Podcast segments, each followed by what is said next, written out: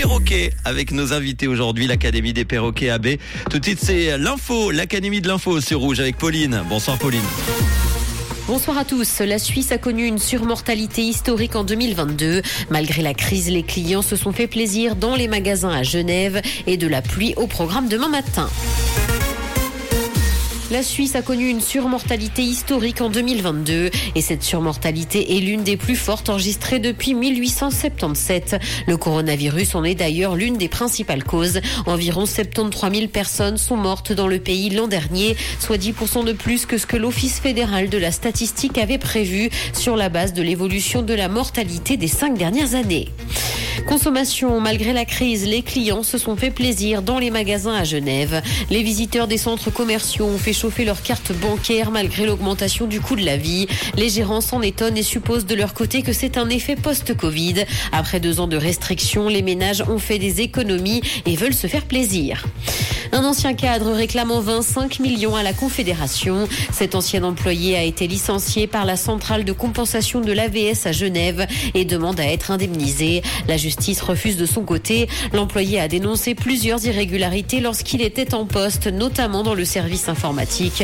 Des informations qui ont ensuite été révélées par la presse. L'ex-employé s'est alors retrouvé soupçonné et le tribunal a estimé de son côté qu'aucun acte illégal n'a été établi et refuse donc sa demande d'indemnité. Dans l'actualité internationale, près d'un Ukrainien sur cinq a fui son pays depuis le début de la guerre. 8 millions de personnes ont quitté l'Ukraine pour se réfugier en Europe. C'est ce que montrent les chiffres publiés par le Haut Commissariat des Nations Unies pour les réfugiés. La Russie est d'ailleurs le premier pays d'accueil puisque 2 800 000 Ukrainiens s'y sont rendus. Viennent ensuite la Pologne et l'Allemagne qui ont accueilli plus d'un million de personnes. En Suisse, plus de 75 000 Ukrainiens ont été accueillis. Un jeu très attendu d'Ubisoft est reporté pour la sixième fois. Il s'agit de Skull and Bones qui avait été annoncé pour la première fois en 2017. Et si le développement du jeu de bataille navale est actuellement terminé, le report doit permettre de peaufiner et équilibrer l'expérience en tenant compte des commentaires des joueurs réalisés pendant les tests techniques. Le jeu devrait sortir le 9 mars 2023 s'il n'est pas encore reporté.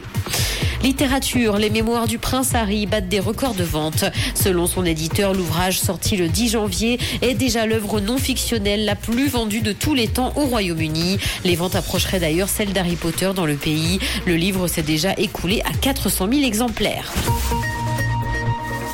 Le ciel sera couvert et de la pluie est attendue demain matin. Côté température, le mercure affichera 5 degrés à Lausanne et Montreux, ainsi que 7 à Genève et Gland. Bonne soirée à tous sur Rouge. C'était la météo, c'est Rouge.